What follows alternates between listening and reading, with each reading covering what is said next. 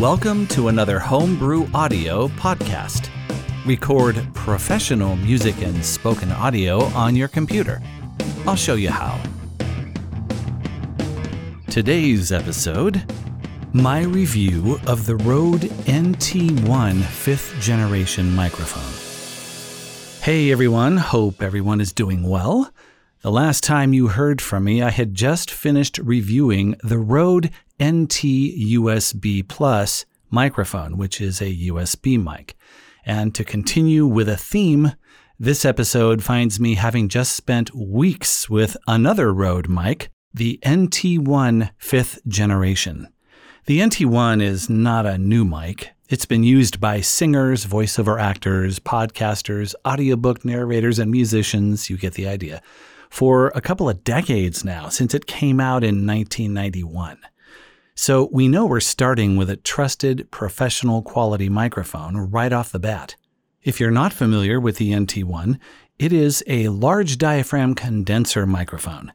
These mics are usually perfect for vocals, but can be great all around mics too. They sound great on most instruments as well. And the NT1 has, until now, been a standard studio mic, meaning it has the 3 pin XLR connector. You need a recording interface of some kind to use those. These interfaces provide high quality preamps and analog to digital converters. You plug the mic into the interface, which then connects to your computer with a USB cable. I'm using one right now. I'm using my Rode NT2A mic, which has been my main mic for 15 years or so, plugged into an interface called a Focusrite Scarlett 2i2. So, what is different about this new fifth generation of the NT1? Well, several things. One is that they improved the electronics to make it super quiet. It was already pretty darn quiet, meaning no noise coming from the mic itself, or very little. But now they say it is the, quote, world's quietest studio condenser microphone. Now, I obviously haven't tested it against all the world's studio microphones, but this is a pretty darn quiet mic. Another thing that's different is that it isn't just a standard XLR mic.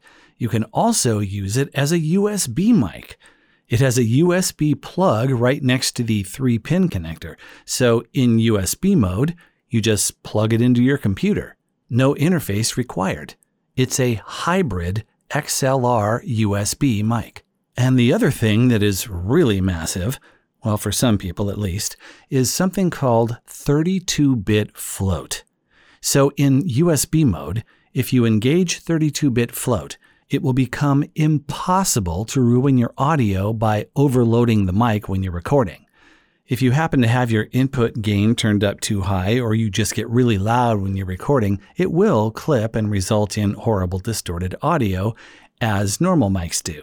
But with 32 bit float, all you have to do when editing is turn down the audio that got distorted until the overloaded waveform is under that maximum of 0 dB in digital audio, and the audio is perfect as if it had never overloaded at all. If you've ever gotten too loud when recording and ended up with distorted audio due to clipping, which sounds something like this Holy crap, you have got to be joking. Are you serious right now? You probably know that that audio is ruined. No amount of turning it down or even using declipping editing tools can help it. You'll have to just record it again. But with 32 bit float, it literally, mathematically cannot be ruined. Turning it down makes it sound perfectly normal.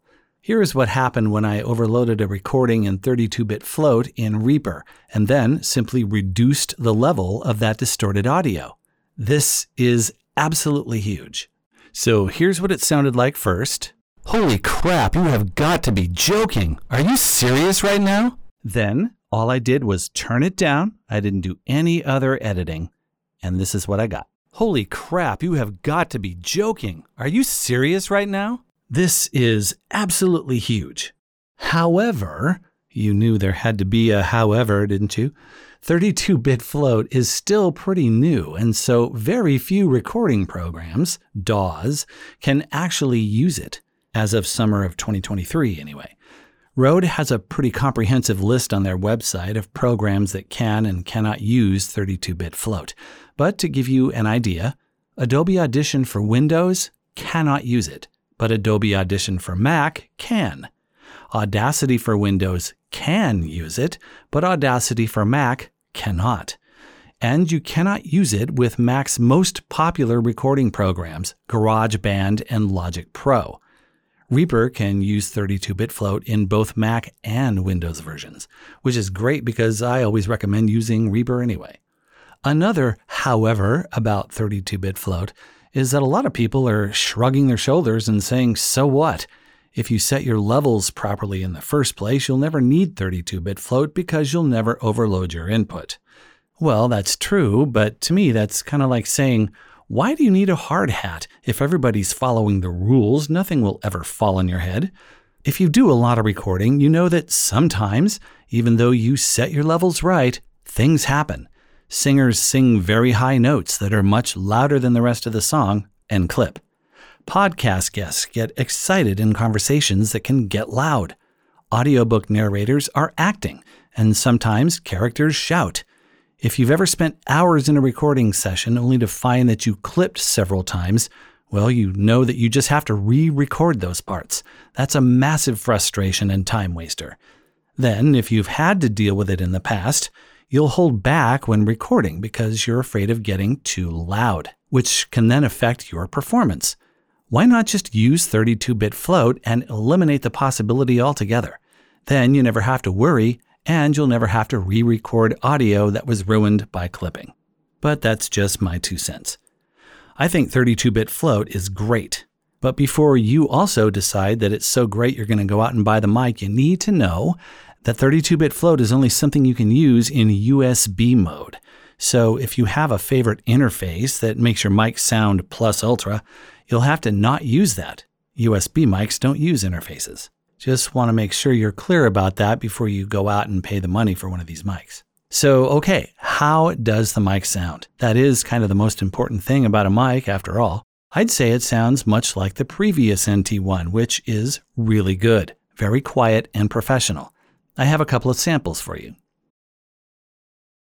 This is the NT1 in XLR mode. That's the standard microphone with the three prong input, and it's going through my Focusrite Scarlett 2i2 recording interface. Here's one of my favorite quotes. It's from Colin Powell There are no secrets to success.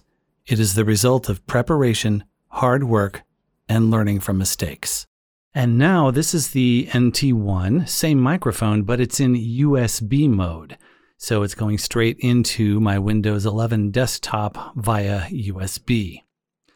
Here is one of my favorite quotes. It's from Colin Powell. There are no secrets to success. It is the result of preparation, hard work, and learning from mistakes. This is another Rode mic. It's the Rode NT USB. So it's USB only.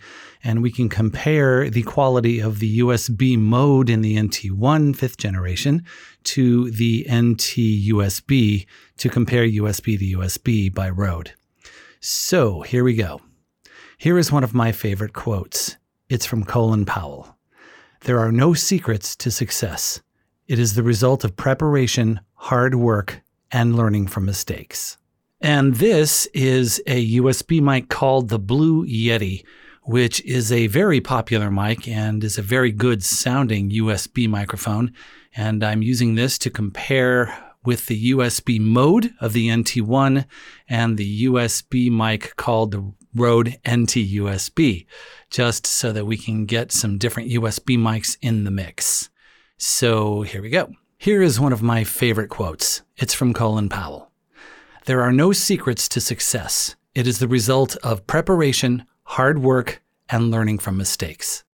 So, in addition to all of that, this mic also comes with a shock mount and a pop filter, which is not typical. Usually, you have to buy both of those things separately. And then there's the price, which is $250 for an updated version of a well known professional mic that has some pretty astounding new features. This is absolutely worth every cent. So that's it for this episode. If all goes well, I will have another one next month. See you there.